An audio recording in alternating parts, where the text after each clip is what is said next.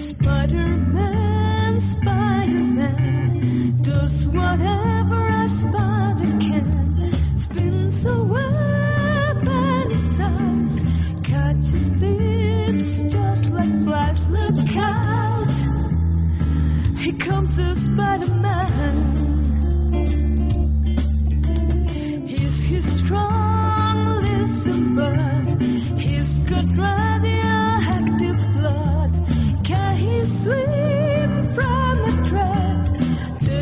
This is episode 303 from May 2014.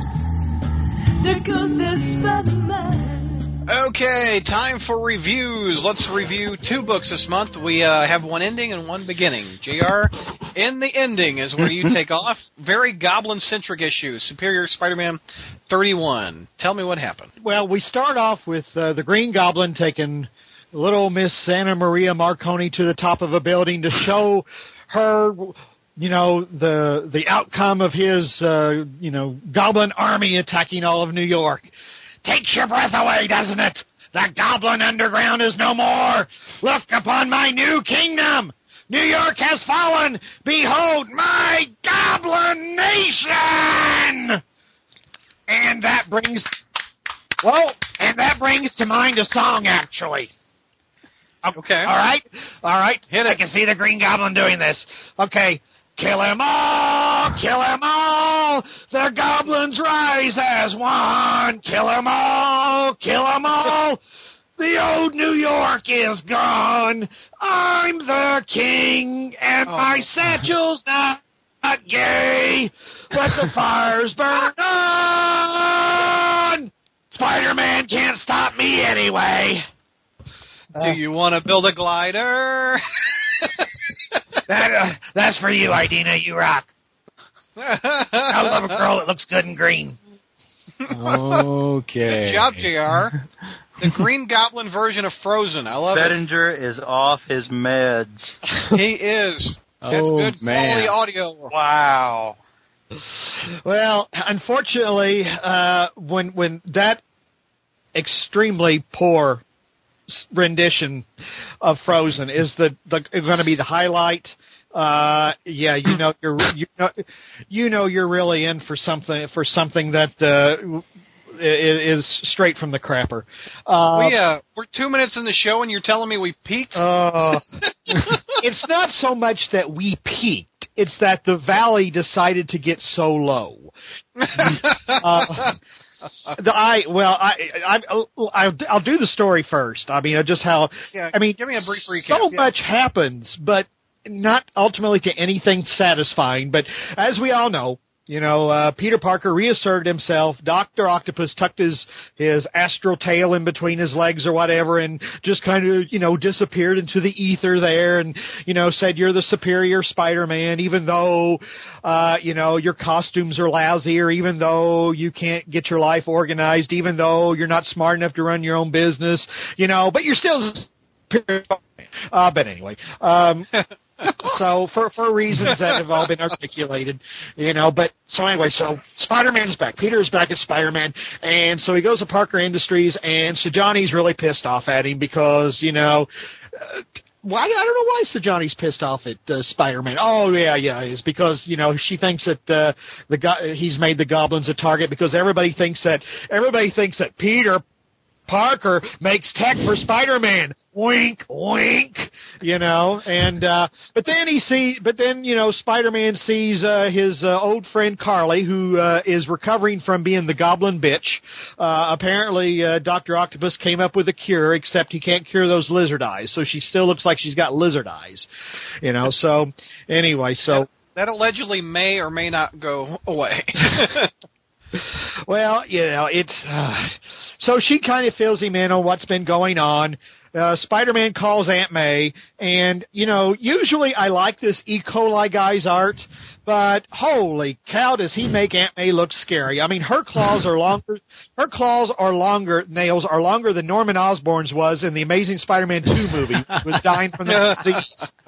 Honest to God, it's it's like I mean, I, honestly, you know, I mean, if she got a, fa- you know, the, the Crypt Keeper looks better, but uh, you know, anyway, and we see, you know, we see Mary Jane making out with her new, you know, hang, you know hanging on to her new boyfriend. You know, it's like, uh, oh yeah, you know, my ex-boyfriend, he's he's he's he's strange, but he, he's nothing like you. You have big muscles and.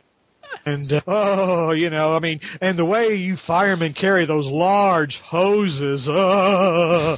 But anyway, so Wow. then we go to Mayor. Then, then we go to Mayor Jameson, and Mayor Jameson is, you know, is, is you know stewing in his own personal little hell. You know, he, you know, guess what? For the the the eight hundredth time he came up with, he hired somebody to do Spider Slayers.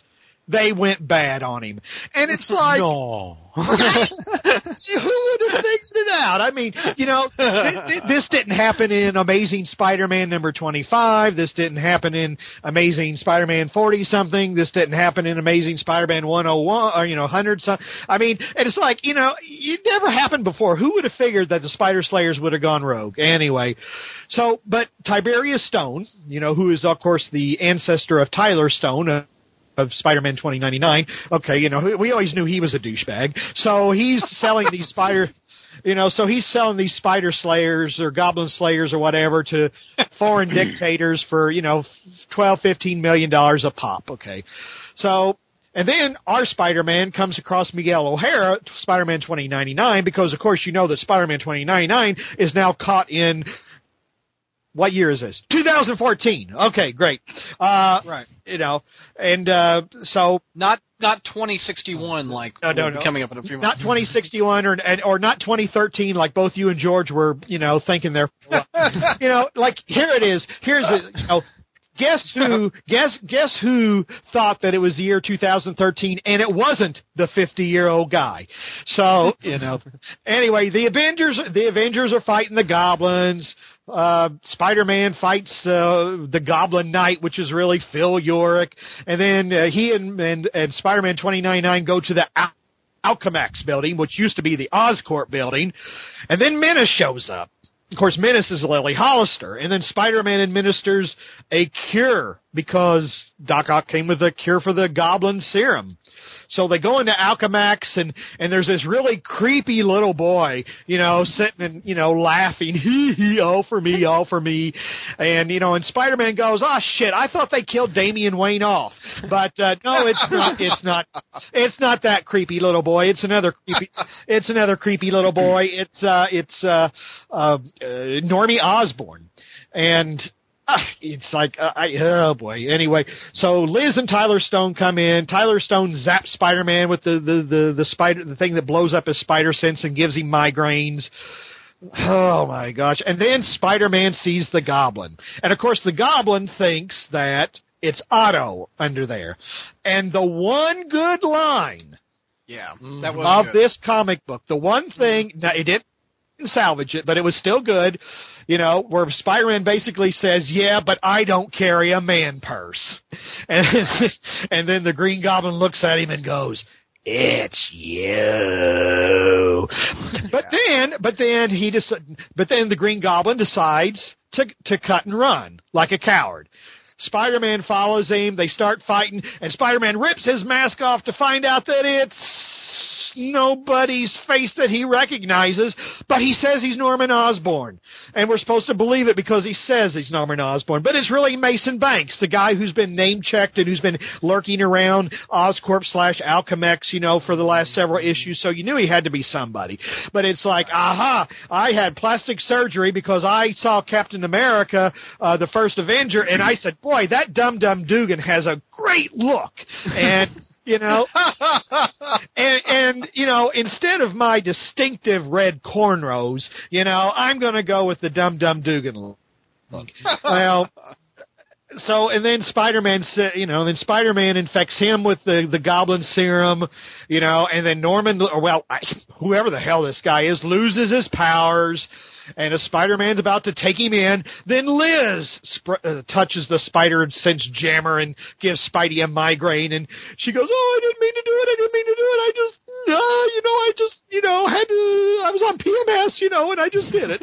And um, I you was know, on PMS, like it's a drug. Uh, on PMS. in in the Marvel universe, it is uh, along with the mutant growth hormone. Yeah, Yeah, and um, anyway, uh, I have gone So- to bed See you tomorrow. Talk a little softer, please. she's Is that- complaining. She's she's like a floor above me, and she's complaining. Talk a little softer, please. Oh. Okay, one one street over. I'm gonna get married real like- soon. anyway, and so you know, so Mason Banks gets away, you know, and Liz, you know, and Spider-Man believes Liz. Oh, I believe you, Liz. You know, you really didn't mean to do it, even though you clearly were holding on to the thing, and it was your thumb that pressed on it, and you know, I, I still believe you, you know, but. And then, so Mason slash Norman is now riding his own personal subway car, you know, and says, gee whiz, what kind of lu- lunatic was I to dress up in a stupid green and purple costume and try to establish a criminal empire? That was dumb. Now I'm going to be smart. Ever since, you know, now I'm no longer nuts because as, you know, as I've just found out, you know, mental illness, insanity is not a mental illness. Is not something that was a product of my genetics or a product of my upbringing or anything like that. It was because of the goblin formula. Now I'm completely sane. You know, and now I'm going to be even more dangerous. So basically, he turns into the chameleon, is what I'm gathering. I don't know what he turns into. He he turns into Lex Luthor almost. But anyway, so the story ends with uh, you know Spider-Man and Spider-Man 2099 parting ways. Anna Maria Car- Marconi coming up to Spider-Man and saying, "Oh, is it true Peter Parker's really alive?" The fact you have to tell your podcast friends the detail of my text pisses me off. Bite me. oh dear. Whoa. What the heck? Are you getting in a fight, JR? Live on the air? oh.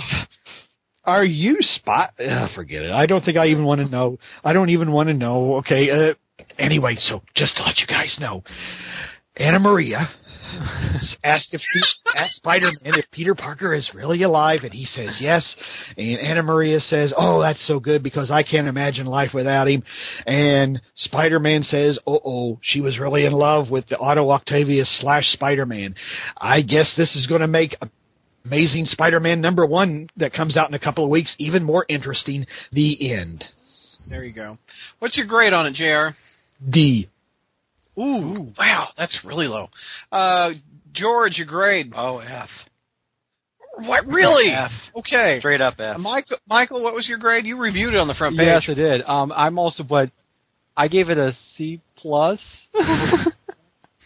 I I'd give it a B minus. I didn't hate it as much as you guys. Wow. well, I mean, Uh, yeah, I mean, if you're counting, I mean, yeah, I'm including the entire issue because we forgot about the backup or the Right. epilogue thing too. Well, even, eh, but yeah.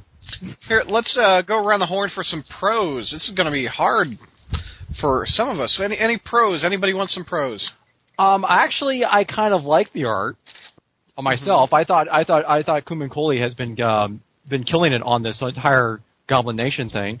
Um, also, and I did like the uh, the whole thing with the uh, that line about with the Green Goblin's just going off about how he thinks it's uh, Otto, and then and then Spider-Man responds and ex- with that line without except that of the dignity of knowing I never carried a man purse. That was great. That was that was probably the highlight of the whole. The man purse definitely was the highlight. Oh yeah, yeah. That because I mean that's that's just so appropriately for Spider-Man. It's like it's uh, to me it's just, just so fitting that the fact that he would tell a joke and then the Green Goblin knows instantly. Oh, that's got to be him because you know Right. makes sense. You know. Jr. Do you have any pros of the issue besides that one scene? Well, I, I do like. I mean, I I do like the fact that uh, you know now that that Alchemax now the Alchemax of 2099, the evil corporation, really was st- started by Norman Osborn. I just kind of like that. You know, I mean, it was it wasn't. You know, he was really behind the scenes the whole time and uh, creating this corporation. Uh, I guess as a way of. Uh, you know, not only personally going into hiding, but kind of subverting his, uh, you know, I guess the Oscorp name's in the shitter now, and so he just kind of, re, re, you know, arranged a merger with Liz's company and stole first a lot of uh first well, what were they called? I was going to call them First Horizon, but that was like Shangri La, wasn't it? Uh, and uh, so you know, I, I do like that, you know, that, and uh, but to be honest, there wasn't much about this I did like. This was a huge, huge disappointment. George, any pros for you? I did like uh, Giuseppe Camuncoli's art, uh, except uh, does anyone have the issue in front of them? Yes, I I've, do. I've, I've got a, I've got my uh, little, yeah, I got it like. Okay, look at thing the look at the cover. Where it's Okay. him jumping down through all the shattered memories or whatever. Yeah. Yeah. A lot of times, and it hadn't just been here, but a lot of times it's throughout the issue, and any time he's drawn it, for whatever reason, he Oh, draws think I Spider-Man, not superior, but Spider-Man with an old man pelvis.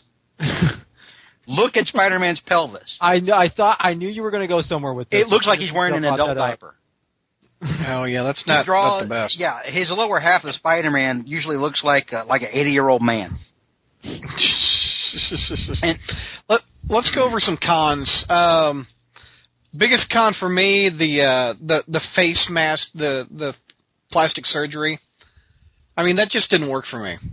Jr. Uh, obviously, it didn't work for you either. Well, no, I mean, for for a number of reasons. I mean, yes, it is something that Norman Osborn would probably do in real life. I mean, everybody knows what he looks like, you know. So it's like if he's gonna if he's gonna walk around and you know kind of reestablish his business empire, yeah, he would have to change his his appearance. But the problem is, there's two problems with that. One, Norman's a distinctive looking villain, and you hate to lose that.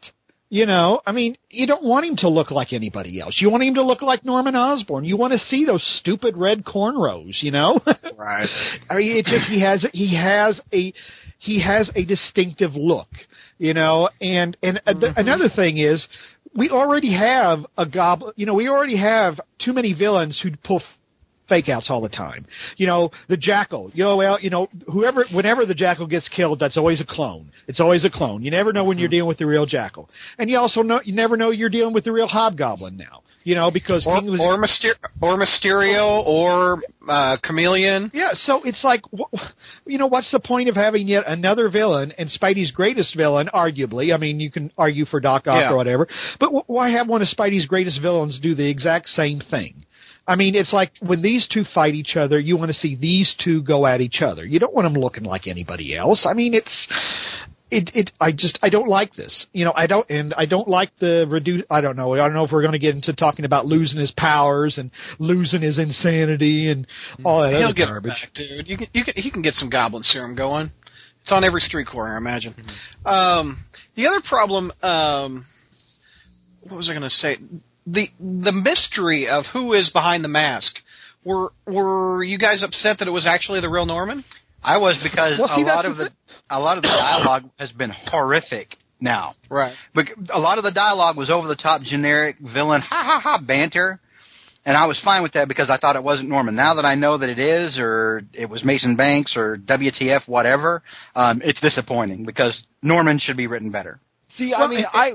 Oh, go ahead. No, I, I was just going to say. I mean, a couple of things like you know, Norman would have checked to see that he killed the real Hobgoblin. Yep. I mean, come on, Norman has mm-hmm. faked the guy has faked his own death, you know, and he knows Roddy's mo, and he doesn't check it, you know, and then Norman would never have let anybody know that you know insulting Harry would have gotten to him, you That's know. what I was. That's what I was going to mention because when when in that issue when he said when he says oh oh how dare you talk about my and about to mention to Harry I that's what initially threw me off about Norman because Norman in earlier correct me if I'm wrong Jr. but didn't Norman try to kill Harry like you know in that the American Son thing going on he really didn't try to kill Harry. I don't. I mean, Well, have, it's been a while. there was that It's that been a- many well there was that there was that American that's American Son. There was also that that mini series thing where I guess uh, Oh, with Gabriel yeah. Stacy decides to pick up, you know. But yeah, that whole thing that's what kind of threw me. I'm not necessarily surprised that it's Mason Banks. I was, but I was, I was, but although my guy was, I was thinking it was actually Normie Osborn the whole time. Somehow got super growth, you know, goblin serum. But yeah, I mean, but it's it's it's you know, it was. But the thing with the con with me for this thing is this did not feel personal to me with with uh, Spider-Man and the Green Goblin fight because normally these these fights are usually given all the history and all the build-ups around and all the turmoil that these two have inflicted on each other over the years.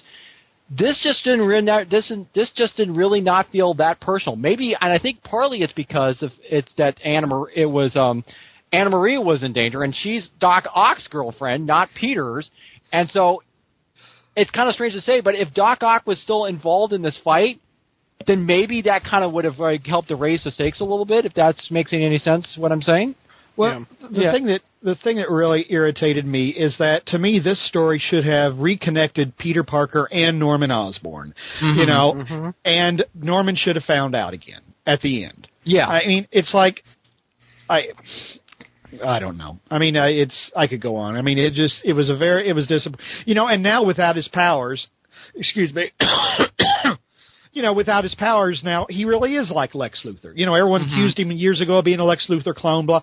But I mean, th- the thing that distinguished Norman was his superpowers and being the Green Goblin. He mm-hmm. liked dressing up in that stupid costume. He would put that costume on when he was in his office, for heaven's sake. I mean, he was Right. He was he was unique among all these evil businessmen is that he liked to dress dress up like a s- you know like a supervillain.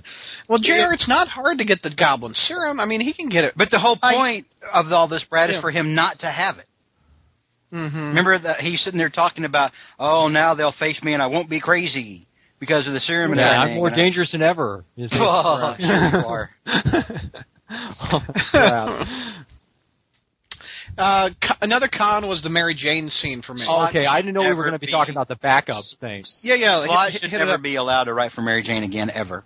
It really, it's it's it's out of character for her. It is clear Well- he does not like the character. He should never, ever get to write her again. Well, And they they put her in the the clothing of the faced tiger, the, the coat over the arm. I mean, that's just force fed. Uh, I, I just uh, Well, what's so ridiculous about this scene is if you think about it, her entire argument about how says, "Oh, I, I will always care about you. I'm glad you're back and everything, but I can't be a part of you. But I can't be part. I can't have you in my life anymore." Mere pages later, we have Carly Cooper basically point out to her, and I'm probably just going to go ahead and read the actual words here. go ahead. It says, "You know, as long as you're in New York, you're at risk. People like Osborn don't care if you're still seeing Peter or even speaking to him." And Mary Jane answers with, "My life's never been what I call safe, but it's finally mine. I'm not letting anyone scare me away." Well, wait a second. So what was your whole beef with the, you know, about deciding, "Oh, I'm going to cut I'm deciding going to have not you Peter, you can't be in my life anymore because it's too dangerous and I'm going to hook up with the uh with this discount version of you." So what the I, Placeholder. Mr. Placeholder. yeah, placeholder guy. I mean, so Yeah. yeah, her entire th- this is this is essentially the same argument, sort of, that they try to use with mo- with, with one moment in time, and it doesn't work.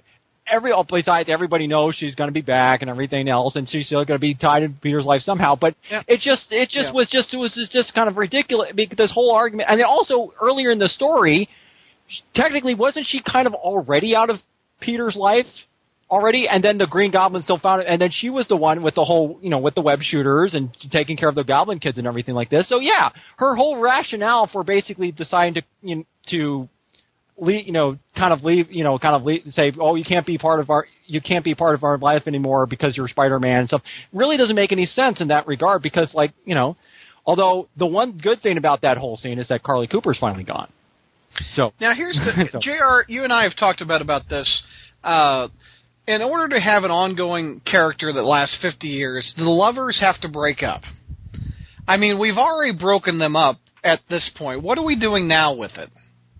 Because the the journey with characters that, at least in soap operas on television, they get married, they get divorced, they get married again, fall back in love, go in and out. What what are we doing now? Because we we uh, we broke them up, and now we keep breaking them up. I, I don't know. Go read Dan Slott's Twitter. I guess. I mean, uh, is there? I I Is don't, there- I don't know where this is going. I, I agree with George. I mean, I he- he- Mhm. I I it, it's it's one thing. It see this. It's one thing when you have an objective in mind, you know. Okay. But it's hard to tell with with this writing if there's any objective. I mean, like like there's so many things unexplained about this goblin thing. For example, I mean, is Liz acting of her own free will? Is she under Norman's control? I mean, what's why is Normie acting weirder than usual? You know, all these questions are unanswered. You know, I mean, does Slott really have big plans for a depowered Norman, or is he just making it up as he goes? You know, he's and and yeah, it's like the thing with Mary Jane. Is there an is there some is there an, a goal, or does he just literally not know how to write this character? I, I don't know. If I really thought it was leading somewhere, I'd be willing to. I you know I'd I'd be the first to say, hey, let's sit back and let's see how this unfolds. But Well, it seems like with Slott there are long-term plans, a- a- aka the Alchemax, the the the seeding of the goblin, switching of the minds. I mean, but I don't think when it comes to Mary Jane there is a long term plan. Yeah, I think you're giving him too much credit for having long term plans. I mean, yeah, yeah. I, I, Okay. I, you know, I, I don't. I just no. I just don't think he. I don't. Tr- I guess I don't. I don't trust Slott. Ever since the he did the Hobgoblin thing, where it was really where it was the Goblin was talking like Roddy, and it was really Daniel. You know, Mhm. you know. I mean, I, at that point, I knew that. You know, I can't take anything here at face value. You Well, I know, mean- I just Right. I feel like I'm being messed with. Yeah, I mean, Yeah. I think the thing is, is this is just essentially the, the thing going on with Mary Jane is to try to emphasize the whole soap opera involved there. Because I like, it, as in, like you know, like the the idea we're joking about the uh, the placeholder boyfriend that she's got now, who essentially like he has the same exact first name as Peter, only it's in Spanish, and she's also he's in a profession that where he's kind of risk where he kind of risks his life to um, you know to save other people, sort of like Peter does the only difference there is, of course, he doesn't have all the superhero baggage going on. So essentially, this idea that she's moving on, I kind of think she's really in denial. Then, but that's just my. But then, what? Maybe he'll die falling off a bridge. Nah, I don't think so. I think I think I think in the I think the I think there's could be a position where he's kind of figuring out. I mean, because what that's the other strange thing too, because he hears her them talking about the whole time Pedro is uh, or Ollie. He's the whole time he's hearing him talk about oh this ex named Peter and everything like this. Doesn't it kind of occur to him that you know, huh? So he had an ex named Peter. My first name is Peter, also Peter. What you know? It's like what's the deal here? So he doesn't really question it or anything. So I don't know. Who knows? Any other cons? Yeah, from the I, issue? I haven't given my cons. Yeah, Oh, go I ahead, sir. Yeah, yeah. All right. Um, well, some of them I've already mentioned. Slott should never be allowed to write MJ again. Um, too many quick explanations. Welcome, welcome to Siege Part Two.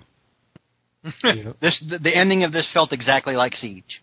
Mhm. The end of Siege, where at the end of it, you know, you got Tony Stark. Whoo, that was that was a crazy year, wasn't it? All that Civil War crap and everything else, and whoo, glad that's over and we're all buds again. Hey, here's the Bill Foster. You know, toast. um, around every corner here, everyone he meets. Oh, hey, sorry about that. It was Doc Ock. Okay, Spidey, go. you know what I mean? It was so Yeah. rushed. I, I I could have dealt with just getting the, the all the goblin stuff done. Give us a longer, um, meaty goblin fight without all that Mason Banks. I look like a trucker on meth stuff thrown in there. Oh my God, how, how horrible was that? Without all that crap, and then give us give us a transitional. I would have bought an aftermath issue. I, I would have bought like an aftermath special that just dealt with all the people he pissed off.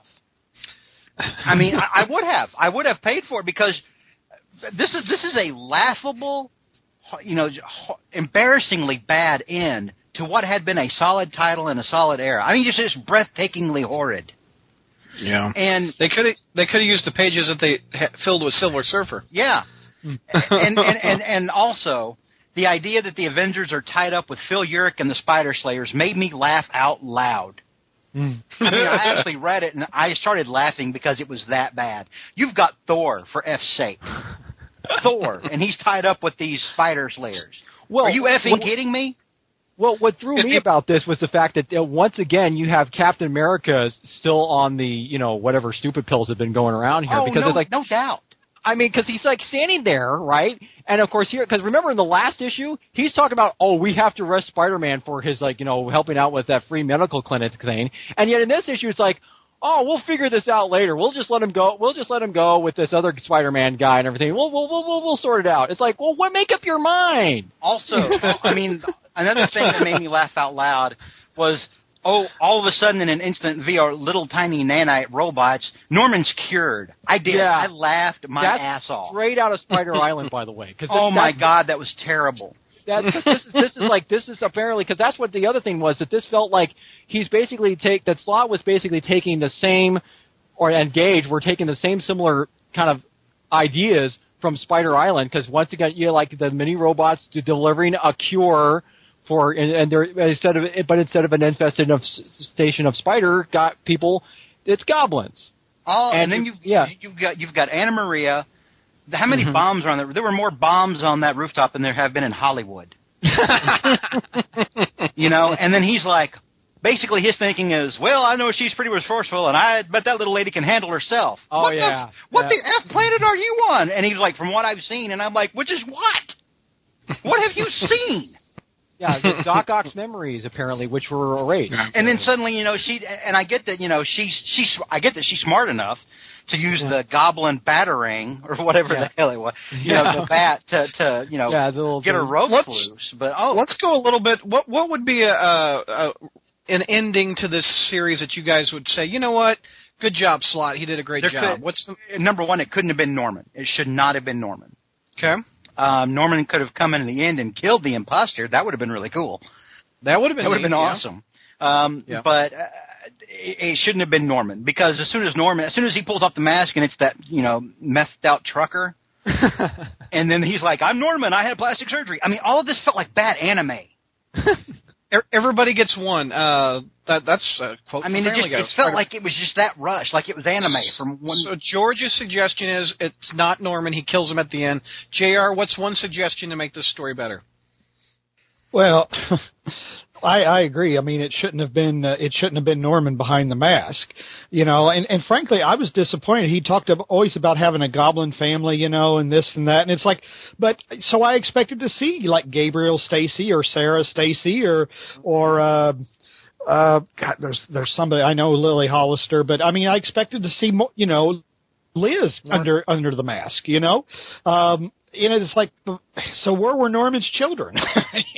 You know, it, He's yeah, building I, it up I- for his but his yeah, the- grandson, but The, the thing is, it should have built- been Peter and Peter Parker and Norman Osborn fighting, and also you not Otto suggested that you know, and I, I mean, I've discussed this, and you I also don't think I have suggested anything new to that add. at the end of the story, Peter's uh, identity is discovered by Norman. You'd think that would have been a good solution too. So You know, also um, one thing, another one pro that I did have is Carly's gone. Yeah, Yeah. that was my pro too. That was one of my pros too. Yeah. Carly's gone. Uh, I mean, Mike, her, what's- her and her horrible skin condition.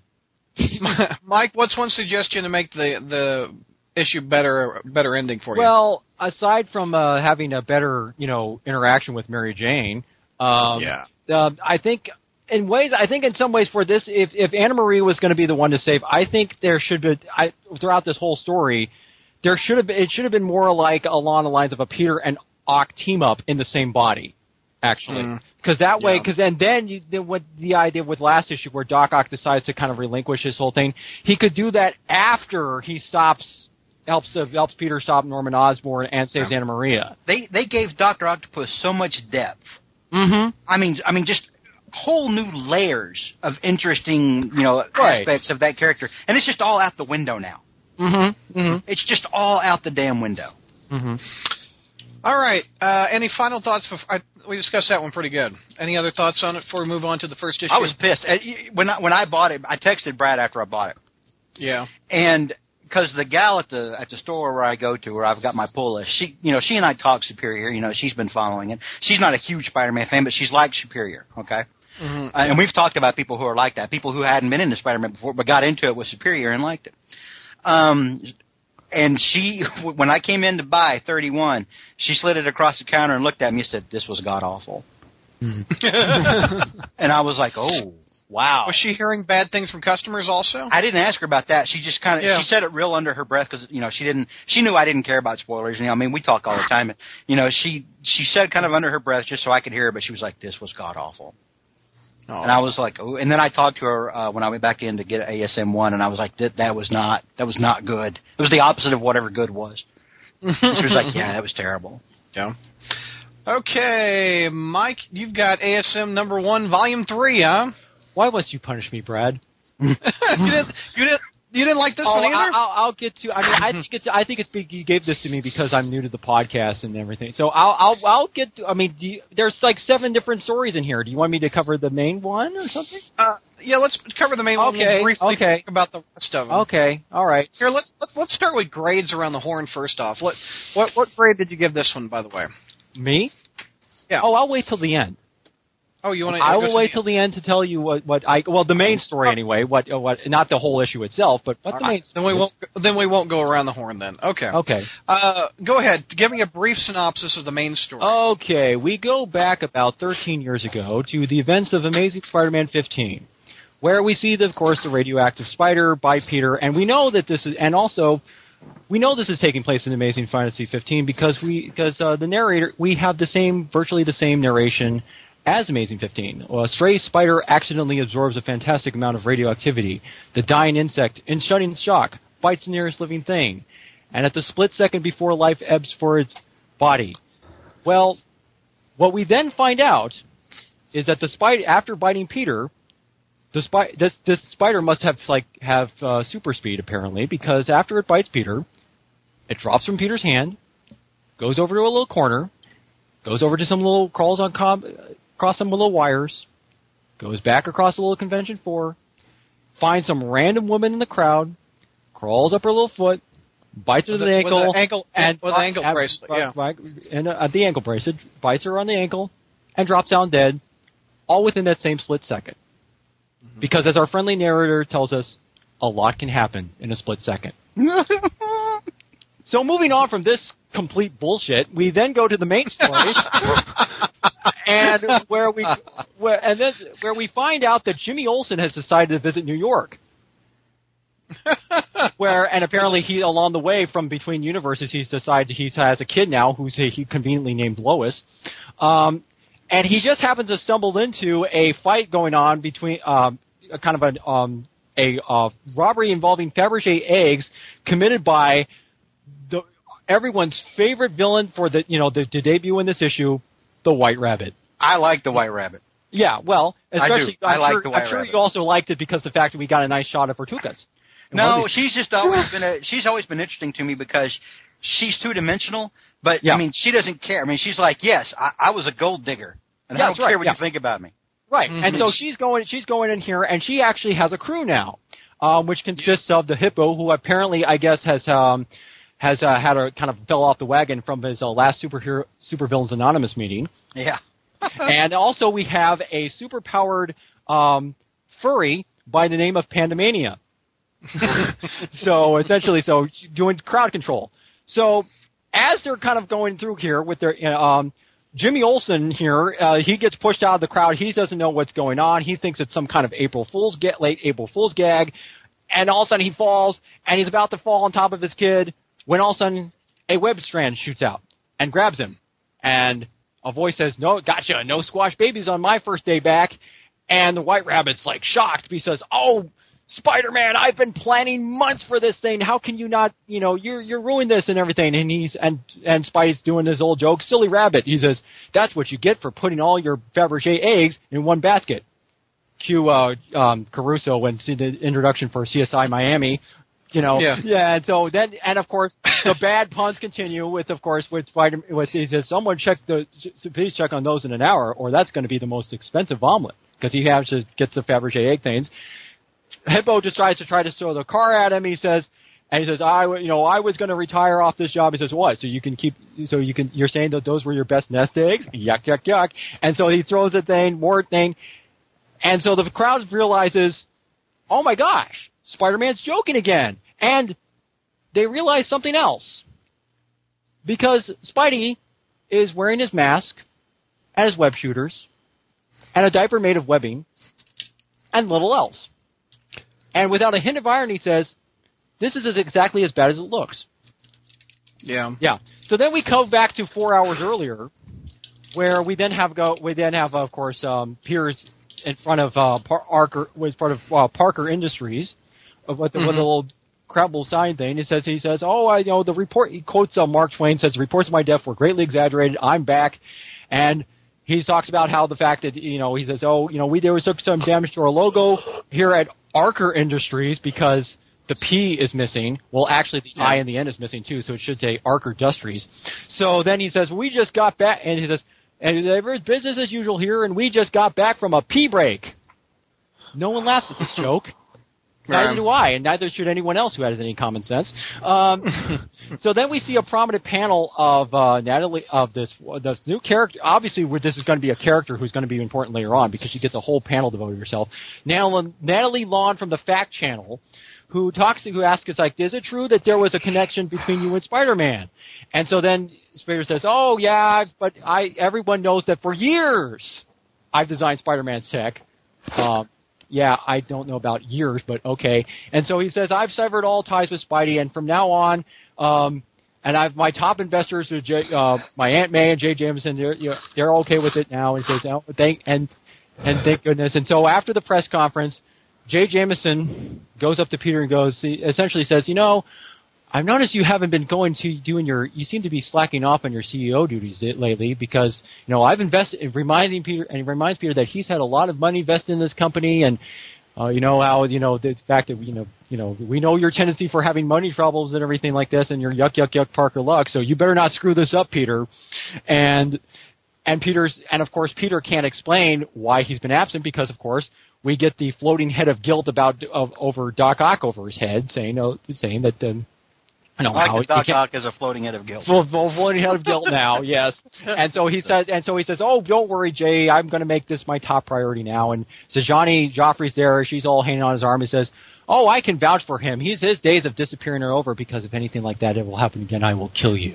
And so then, and so then, and then, so Peter thinks, you know, with all this crazy stuff that's happened, you know, at least I'm grateful for the fact that Doc Ock has repaired my Aunt May's leg because oh you know that I'm good. You know that's the one. You know, forget all the other stuff that's happened to me. That's the one thing I'm going to be grateful. And so, what what other crazy stuff could happen? Well, then we go back to his apartment where Anna Maria Marconi decides to um, go back and says why because she heard that Peter's back, and so she's looking around for him. She doesn't find she's there, and so then she decides, oh well, I may calls gives gives him a call, finds out, oh he's at Parker Industries. I'll be right over, and she thinks I should probably change, but nah, I won't. La- I'll change later. Even though she's probably been wearing the same stinky clothes for more than 24 hours. Um, so then he goes. So then what happens? So then she finds a, a drawer, and inside, looking for her car keys, and inside she finds an engagement ring. And, um, and of course, and away somebody got dropped. Excuse me. Is anyone still there? Yeah, we're still here. I Okay, think yeah, JR yeah, got dropped. yeah, Yeah, JR it was me. I got dropped. Oh, you got dropped. Okay. Okay. Well, anyway, back to the thing. So, so, so Anna Maria finds an engagement ring, and Otto's a crib notes for how he's going to propose marriage to her. Oh, this is going, and we then cut from this to, um, I guess we're seeing some news reports about how a prison was destroyed by Electro, which is explained in full details in the backup story, and then talking about how the Avengers are cleaning up the rest of the uh, Spider Slayer robots roaming into the city, and then they talk about how J. Jonah Jameson, which we didn't talk about in the last review, has resigned from ma- Yeah. as mayor. And he throws his bottle of scotch at the TV and says, I'm done, I'm finished, there's nothing coming back from this. And then he goes, but wait, the Bugle, that's it, I can go back and work for them. So he decides to get all dressed up and everything, and he, but then right on his front sport steps, there is a copy of the Ba- Daily Bugle that says, Mayor no more, Jameson leaves the office in disgrace, and Jameson's thinking, oh, those backstabbing bloodsuckers, that's it, they're dead to me, they're all, all of them are dead, Rawr. you know, I'm gonna chop on my, you know.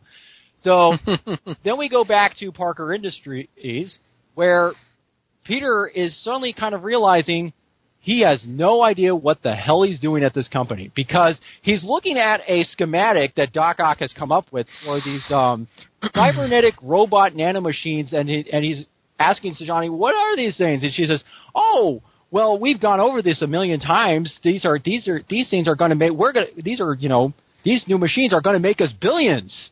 You know, so we have a lot of money riding on this thing, so you better not screw this up. And so and Peter is like thinking, well, I don't thinking I don't know how these work because cybernetics was not my field of expertise. And so he says, so then he goes to ask his employees, says, hey, can you tell me what, what how these things work? And they're all, and of course it's the employees, they're all terrified of him. They're like, oh yeah yeah yeah yes sir, we'll get him. And so, and um, so then the, the other thing is that Sajani brings up, it says, okay, we have we now have to destroy all the Spider-Man suits and all the Spider-Man tech. And this is also the moment where she, where Peter finds out that he has the living brain as a butler, and also the fact that he has also a doctorate from Empire State University. So then after he finds this out, he's thinking, okay, this is too weird. I'm gonna, I'm gonna decide. I know the best way to handle this. I'm gonna go out, put on one of these costumes, and go web slating because that's. And so he decides he figures that yes, this is what Spidey's all about. This is you know swinging around, saving days. Like I've missed this, and he's like, and of course he's swinging by, and it's, it's and he's like, this one panel on the bottom now saying about, oh look, everyone. There's this one guy says, hey look, it's that Spider-Man guy, and he says, yeah, that's me. I'm your friendly neighborhood, and this one guy shouts, creep. You know, get, get lost, you freaking jackbooted thug, and everything. He's like, and this is when Spider-Man kind of realizes, okay, I need to do do some work on my public relations. And as he's swinging around, there's a there's a person in the shadows watching him, who I guess we can go ahead and say who this is. It's a black cat, yeah. yeah. Um, and so then, so then we go back and we see that we're opening back on the, the, the moment where the White Rabbit and her menagerie have robbed the Fabergé eggs, and we see that one of them is with a, a person named uh, Skein, who used to go by the name Gypsy Moth.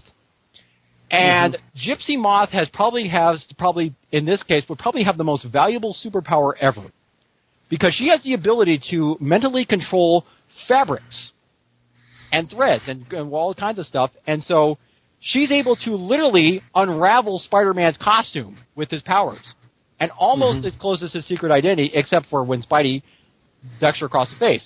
And to his shock and horror, he realizes, "Oh my gosh, I'm buck naked!" And this at this opportune moment, everybody with their iPhones and cameras starts coming out, and they starts filming this whole thing. And so Spidey kind of goops himself up with his webbing, you know, nothing 40 in here at all.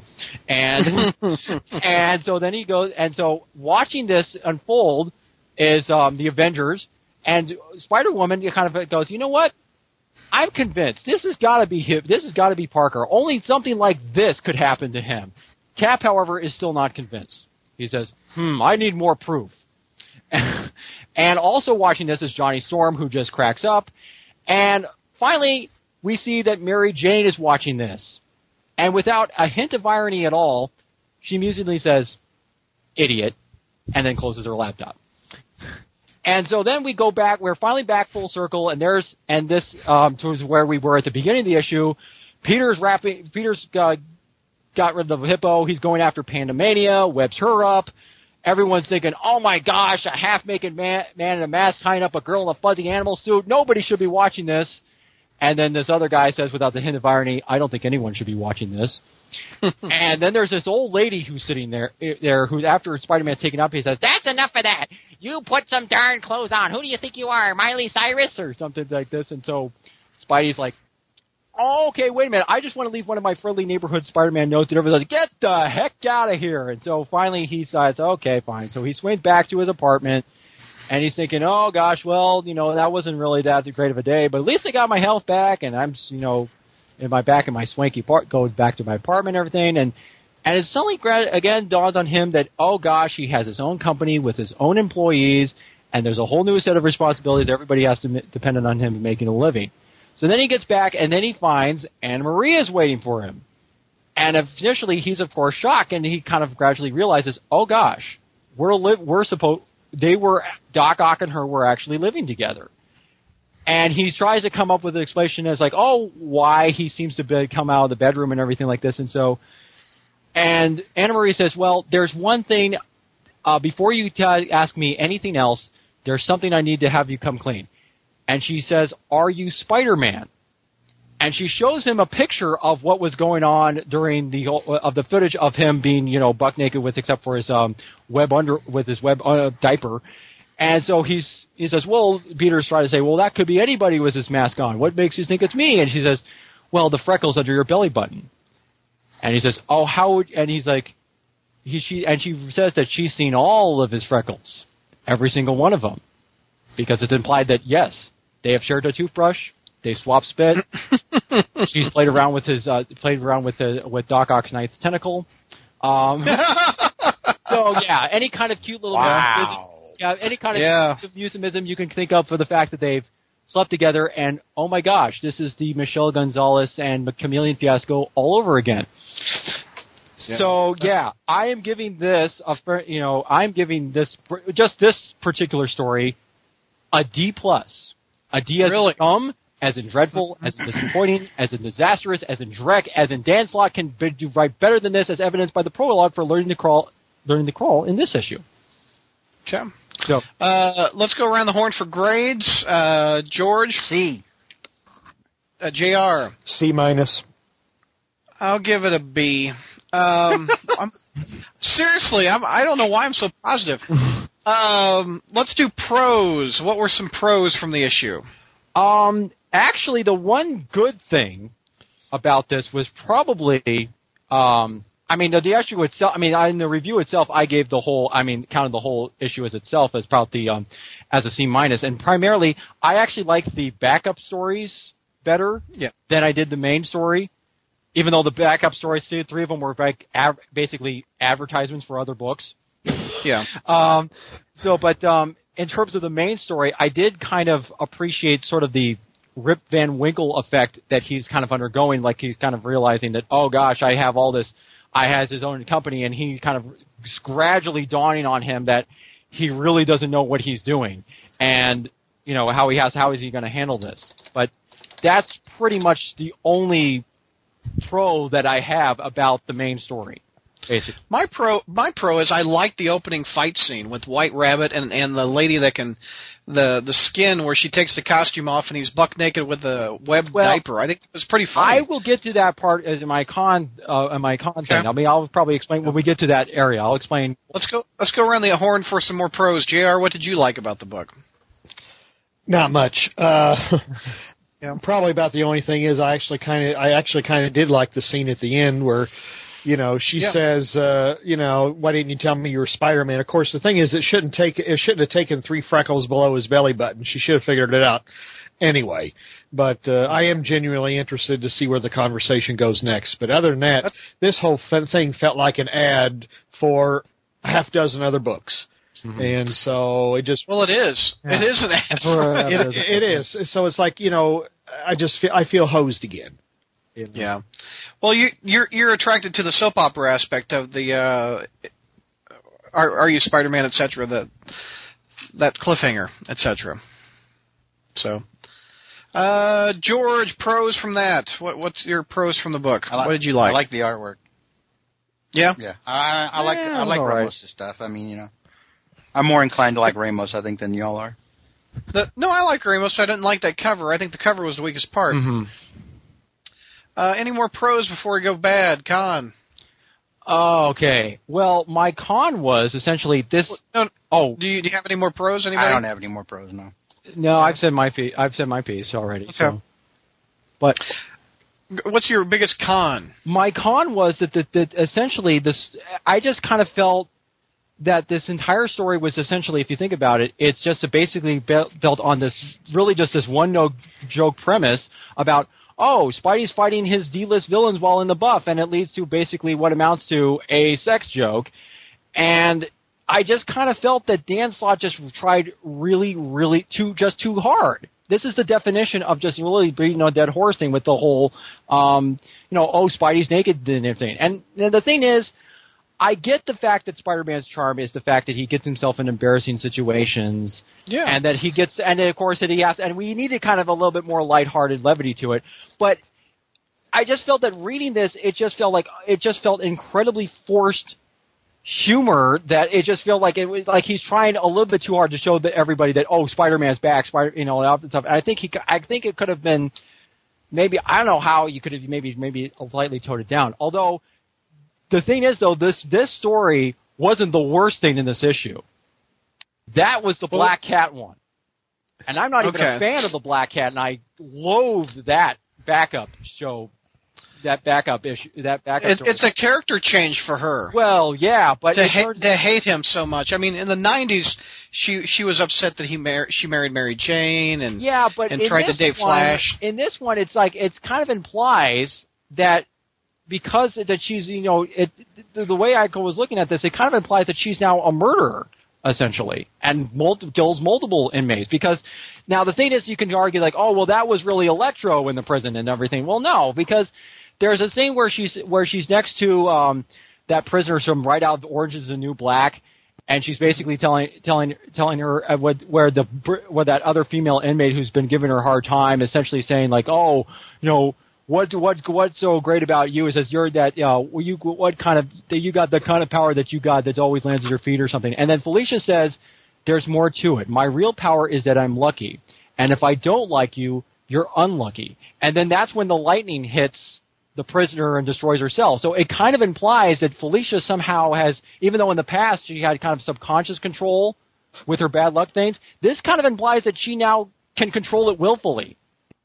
So that's the part that really kind of I thought that was just felt because that story just to me felt like real character assassination. I mean, and I get it that the fact that she's she wants revenge and everything like this, but I think it just they went way too far to making her into the supervillain route because even if Spider-Man can kind of tell her it wasn't me, I'm not, you know, I it wasn't me that did it, and maybe even you know reveals her identity, uh, his identity to her again. She's still going to be tainted by this now because the fact that there's still no mm-hmm. there's still no getting around the fact that she did, you know, essentially she's now full on supervillain at this point. And I think people who are fans of the Black Cat, that's not really why they are fans of her. They're they kind of like the fact that she she's more of a kind of an amoral cat burglar type. But whereas this, Yeah. they, it's like, oh, this is full blown, you know, evil territory. I think. I mean, in my opinion. One of my biggest cons again was the Mary Jane scene. Yeah, It, I it- it was get- only two. I kind of get though why the, what he was trying. I slightly get what he's trying to do there is the fact that she's trying that it's kind of implying that I kind of read the idiot line as kind of she's being a little bit more oh that silly ex boyfriend of mine and everything like this, and so she's still kind of still kind of semi on above it. But I can kind of understand why you could why it's kind of sour. But Jr. Some cons. Oh my gosh, uh, where do I, I, I I don't know. Well, geez, are, are we talking about the whole book or just one particular story? I mean, uh, Whatever you like. oh god. Well, I mean, the, the fact is the fo- that, that the the Black Cat's uh, origin, no, no, uh, character has been completely rewritten. This this is not Felicia Hardy. I mean, this Yeah. is somebody this is somebody wearing a platinum blonde wig calling herself Felicia Hardy because nothing is like you know. I mean, for for one, her identity was always public anyway. You know. Yeah. It wasn't like she was this, you know, social, you know, she wasn't like a female Bruce Wayne or whatever that everybody discovered was a cat burglar, you know, and, and she has known Spider-Man long enough that for him to outright punch her in the face, that ain't Spider-Man.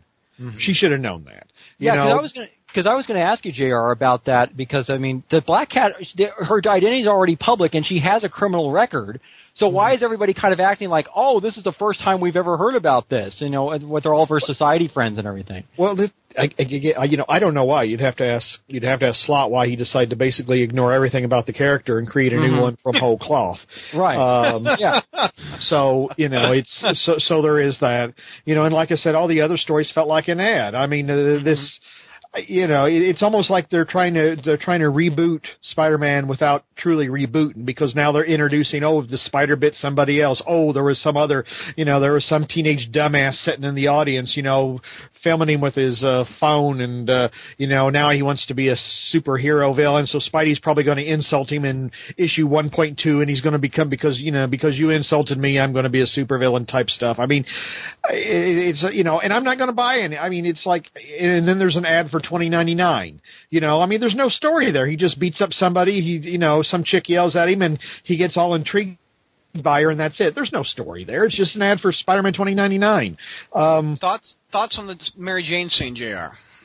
two panels I they're they're just uh, I I don't I don't have a It thought. made you it made you not like the character in two panels. No, nothing would ever make us like dislike Mary Jane. We would look at that and say she's being written very badly. Yeah. I don't know what the Well, you- object. I don't know. I don't know what the objective is. So it's. I just. Yeah. I, I didn't let it bother me because you know it's. It, he's already. wri- You know he he's already written her so poorly. You know I don't know what else he can do. It's it's very very disappointing issue. George, some cons. Oh God. Um, well, first of all, bold new direction, new number one, brand new day. Again, Yeah. hey, new readers, all dozen of you, look, Spidey in a web diaper. Yeah, exactly. Spidey in a web diaper. It's a gag. That's It's a uh, gag. That's how we want to launch this thing. That's the bottle of champagne that we crack on this ship. That's what we paid off. six dollars for. That's right. Is for this. It's a Are joke. you- It's Spider-Man's Are funny. you effing kidding me? Maybe, No, may, may, maybe in four or five issues as a throwaway scene at the beginning of something. Sure, and the and the brand new number one, and the and the brand new number one, the brand new day all over again. with all the fifty sto- variant covers and everything. No. Yeah. How no, do you start the story, George? How would you be- be more satisfied? Uh, something a little ma- a little, a little more straightforward, and Okay. not something with a damn diaper. Yeah. You don't want you don't want comedy off the top. No, no. I mean, there's so much stuff that that, that you're that you're going to have to establish with this character, and what we've established is, hey, web diaper. Yeah. There's a girl in the crowd who says, because you know he's back to he's back to cracking wise instead of you know shooting people. Mm-hmm. And and and the girl in the crowd says, "Yay, we got the old Spidey back!" And I'm like, "God, that was forced." Yeah. Exactly. I'm, I, I I was I was like, "Wow, wait!" It, it's like they're trying to take a, a hammer to the reader's head and say, "See, just ignore all the stuff that went on before." Old Spidey, look, it's old Spidey. He's wearing a diaper. Isn't that funny? Oh my God, this was horrible. Uh, Man, when when it comes time for for Peter to live up to what he's told Jay, or not what he did, but Otto did, told Jay, May, and Sajani uh, about dropping all the Spider-Man stuff. You know, what does he do when when the when the tiniest bit of pressure is on him? What does Mister Responsibility do? Run off to go web swinging. That's right. hmm Well, Um, and the other the other thing is too it, it, it was actually after I wrote the review up, it occurred to me that well, technically he kind of has to get rid of all that Spider-Man suits and tech anyway. Because remember, um, Alchemax when they took over Horizon, when they kind of acquisition Horizon, all the stuff that Peter and Otto invented there, which included all that some of that Spider tech, belong legally belongs to Alchemax now. So unless I- he gets rid of that, unless he gets rid of that stuff, then, then technically, he, you know, he's up kind of a, I- you know. I- that that was the furthest thing from my mind, dude. okay, yeah, but that, that's just. I mean, I mean, a- everything else was so damn bad. I mean, like, I mean, I enjoyed this stuff with them, and I like that that White Rabbit has her own little group and all. Is, Yeah, is, right. this, is this is this the villain group that you launched a brand new number one with, the fighting Yeah. that diaper? That's what I kind of mean about. Yeah, like, like this, This is the- this this is the- this is the big bad that you want for your for Yeah. your brand new the number day all one over issue, again. Right. This is Yeah. who you want, Yeah. not not Mm. Rhino, not uh you know not uh Electro, who who was just in a damn movie, uh, who they did manage to, also to when shoehorn when into the also book. in the backup in this thing. White yeah. Rabbit. White Yeah. Rabbit is who you is, is who is the villain group you choose to launch the book with. Uh, this this didn't make a lick of goddamn sense. Mhm. None of this did.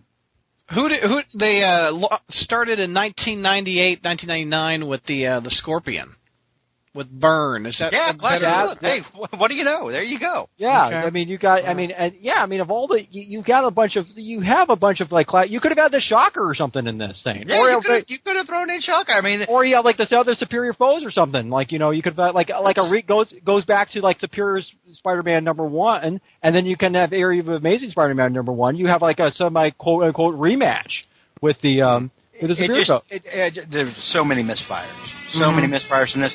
And, and what was weird was, you know, and I had, I'd always said I, I'm dreading to see what happens when, when we're not when this is not a Doctor Octopus story anymore.